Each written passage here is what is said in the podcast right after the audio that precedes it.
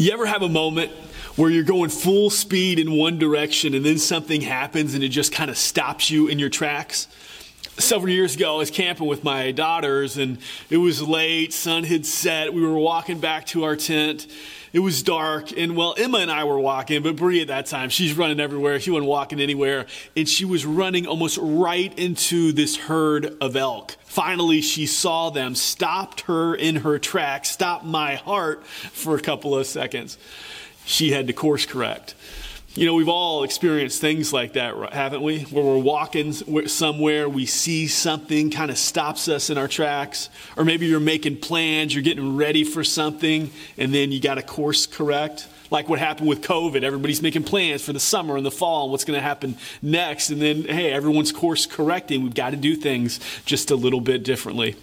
Well, as we continue our study through the book of Exodus, it'd be easy to keep charging ahead, taking about a chapter or so at a time. And we'll do that a lot of weeks. But as is our practice here at Central, we just go verse by verse through the scriptures. And sometimes you got to take just a little bit extra time just to look and to see what's happening. And we understand here at Central that God's word is what makes the difference in our lives. It's not the power of the messenger, it's the power of the message. And biblical preaching is always the pronouncement of God's truth, the explanation of his scriptures to God's people so that they can live according to his word.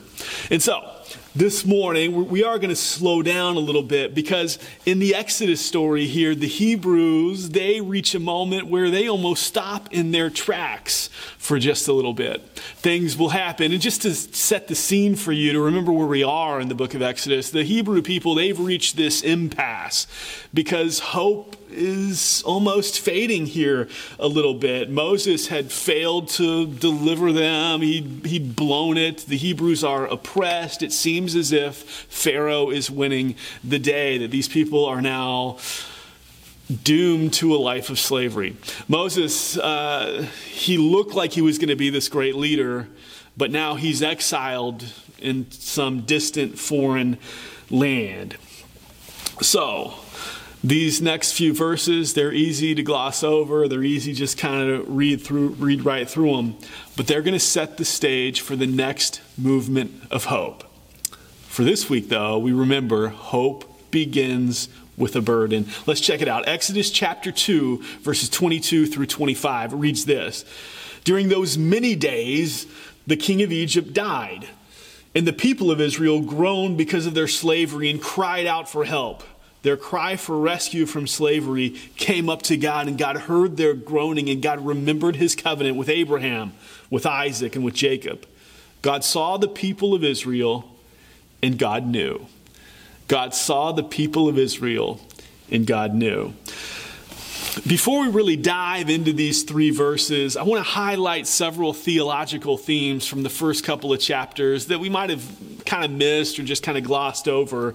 But they're going to be really important as we kind of transition to this section this morning and even next week as we move ahead in the story. So, first, I just want you to remember that when God gives a mandate, He makes a way. When God gives a mandate, He makes a way. Remember all the way back at the very beginning, Genesis chapter chapter 1, God makes Adam and Eve and he gives this mandate to humanity be fruitful and multiply. This is God's mandate to God's people be fruitful and multiply. That's the mandate.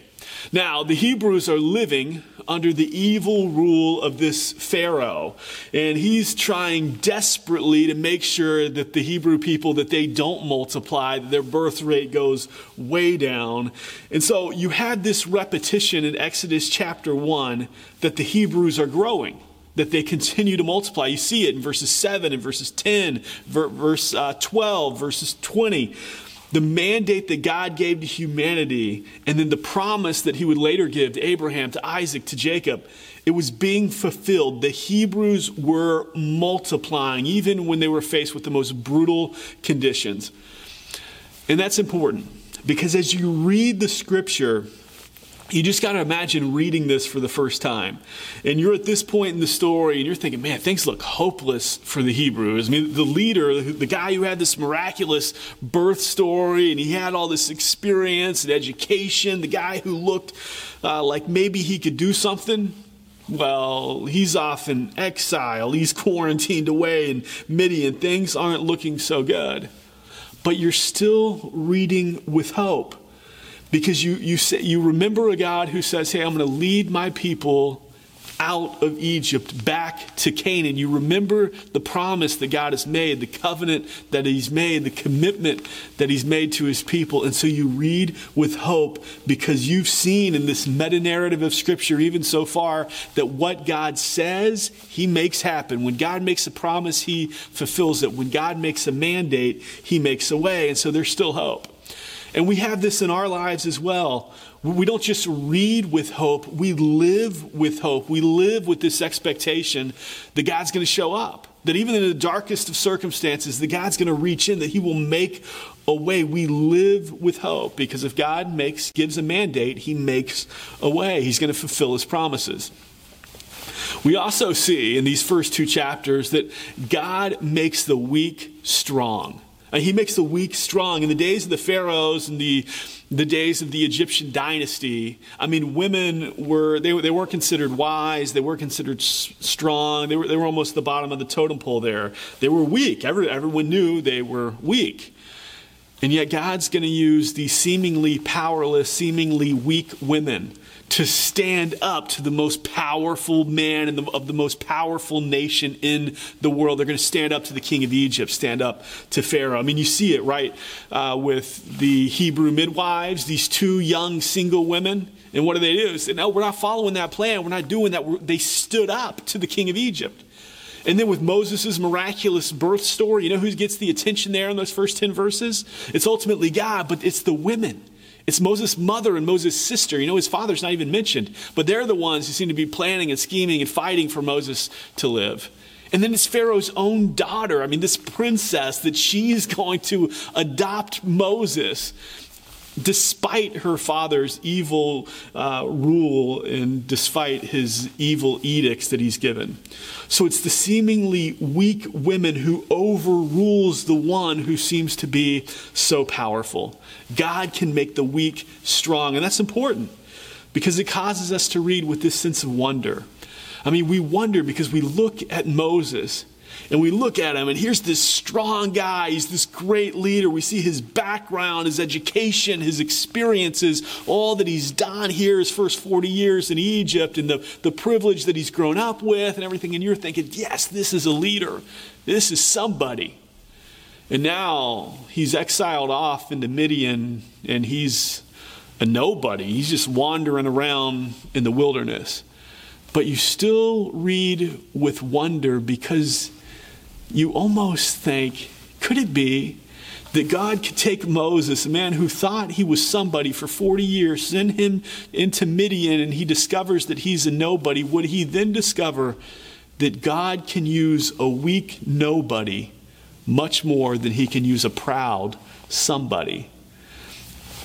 See, that's important because no matter how insignificant you may feel, no matter how small, no matter how ill equipped, no matter how overmatched, God can still use you. God will use you. God loves to use the weak things of this world when they rely on Him and when people trust in Him to, conf- to confront the powerful things.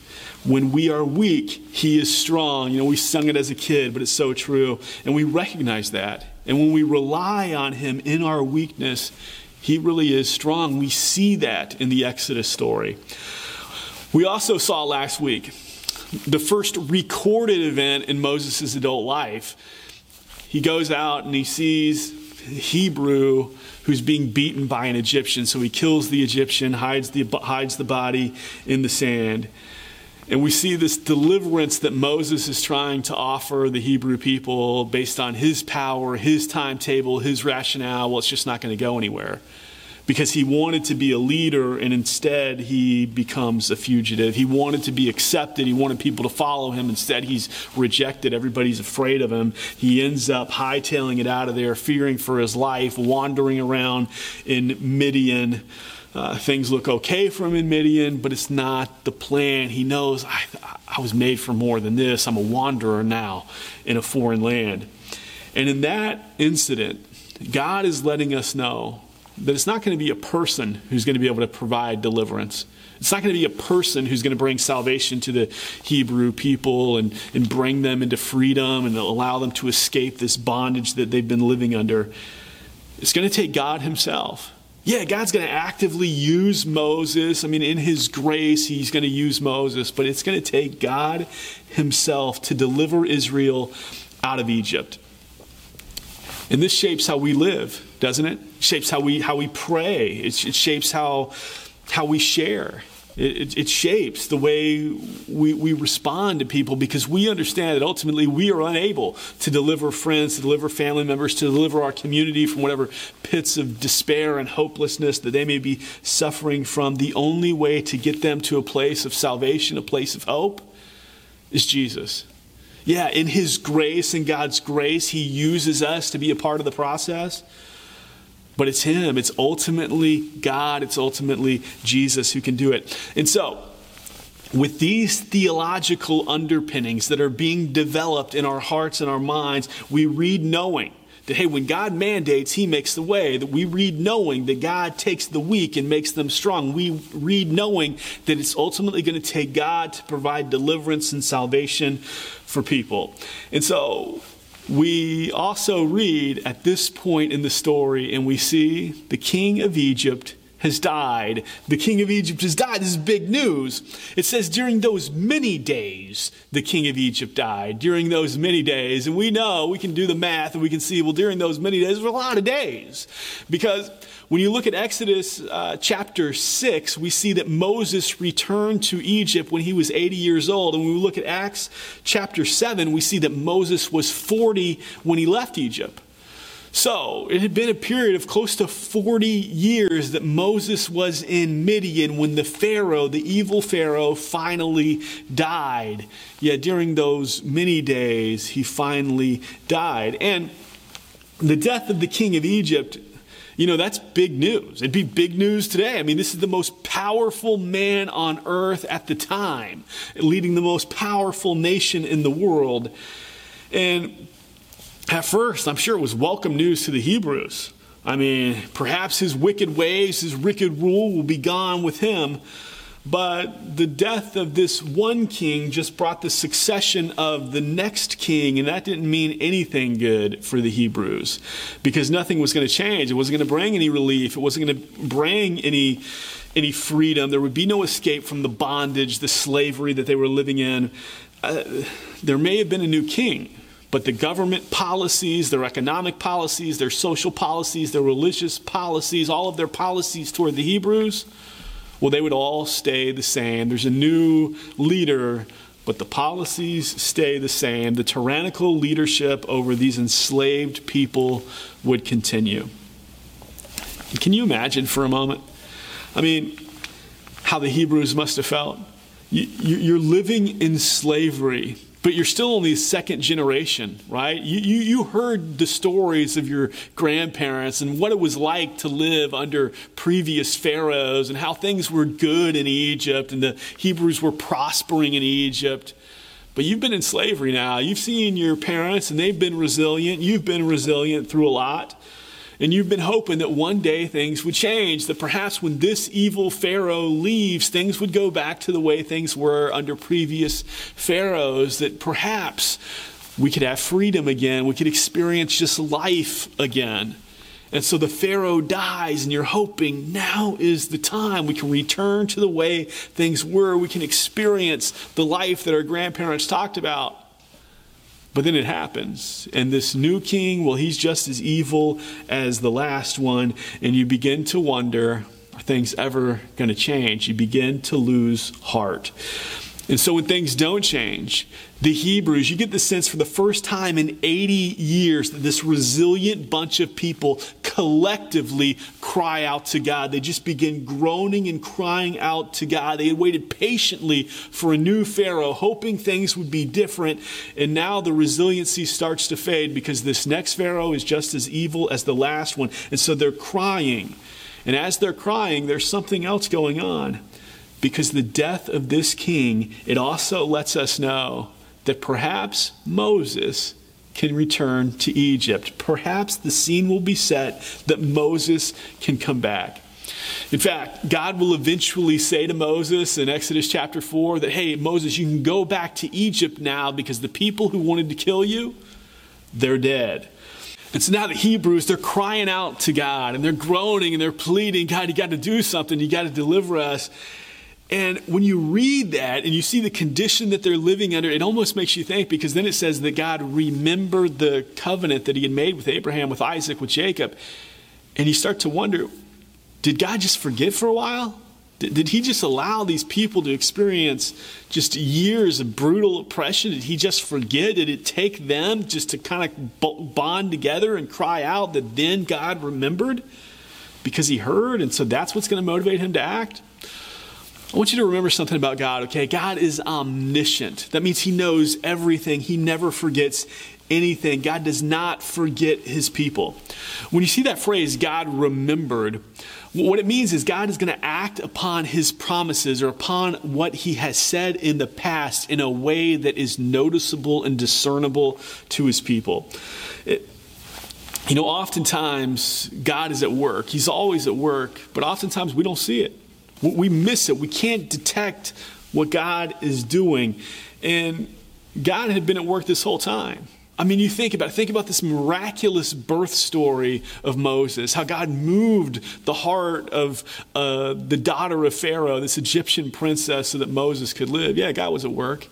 And think of how God had shaped Moses' life, how he allowed him to grow up in Egypt and have all of that education, the skill of leading armies and see the inner workings of Egypt and all that that was like. And then how God would bring him to the wilderness of Midian.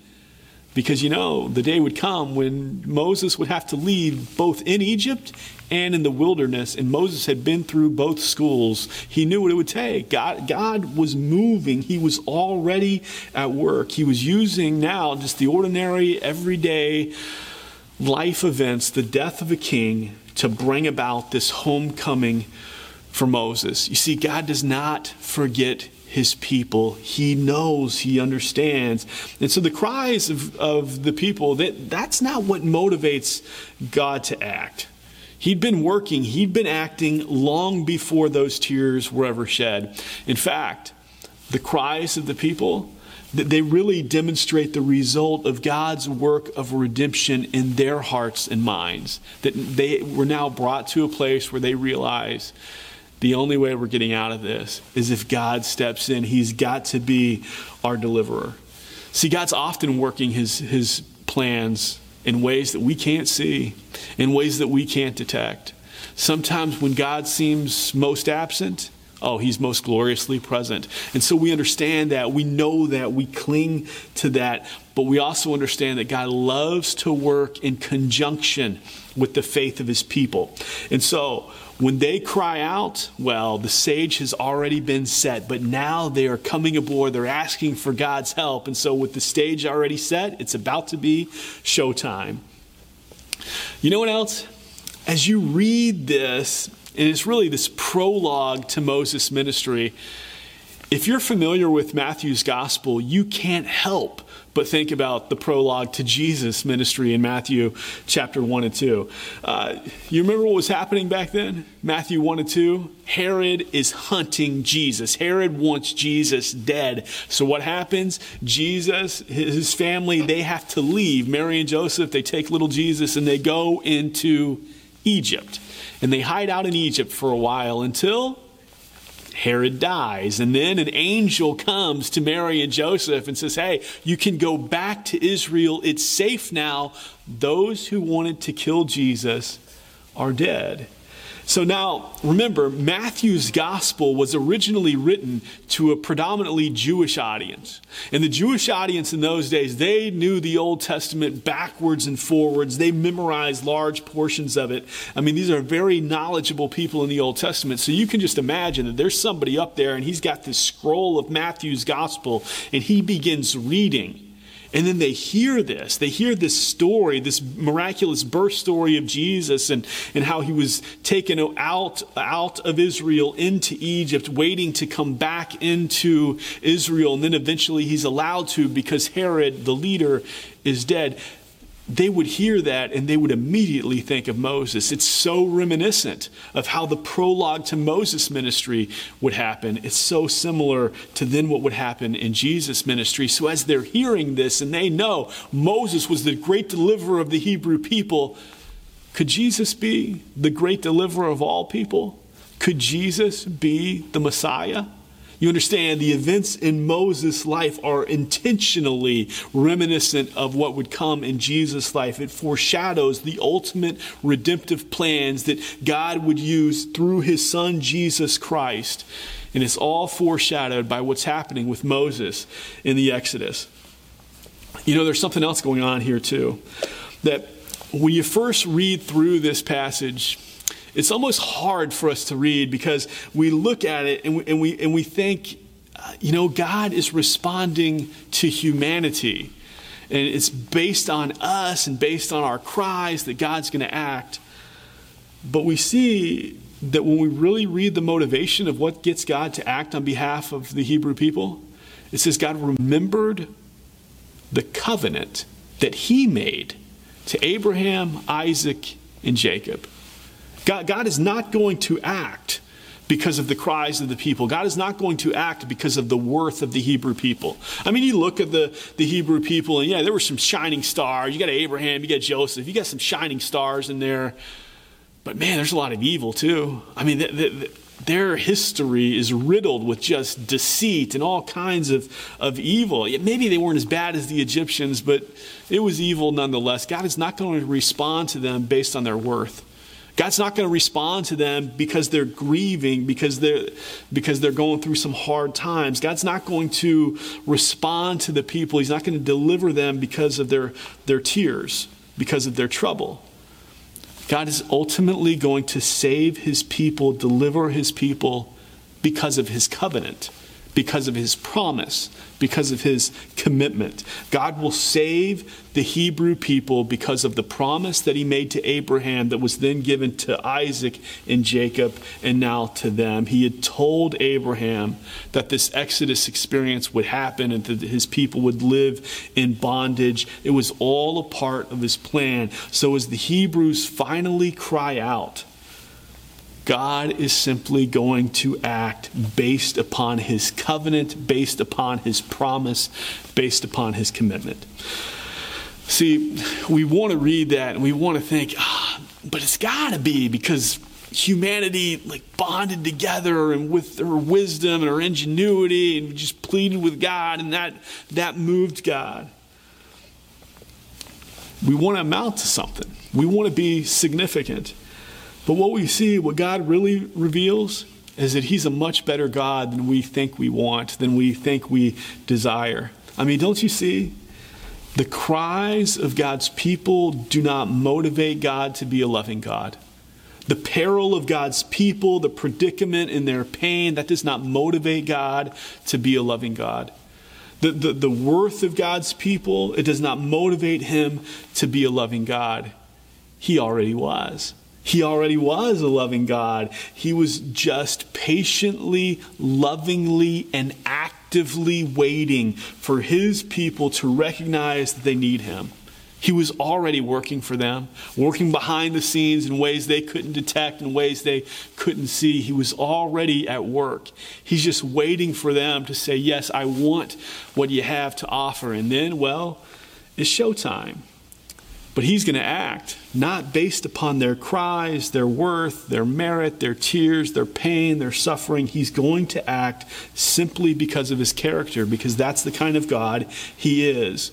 You know, when it says God remembered, it's describing God in human terms so that we can try to understand Him in some ways. Our finite minds are just not able to fully comprehend God, but He uses this anthropomorphism to kind of help us understand a little bit of who God is.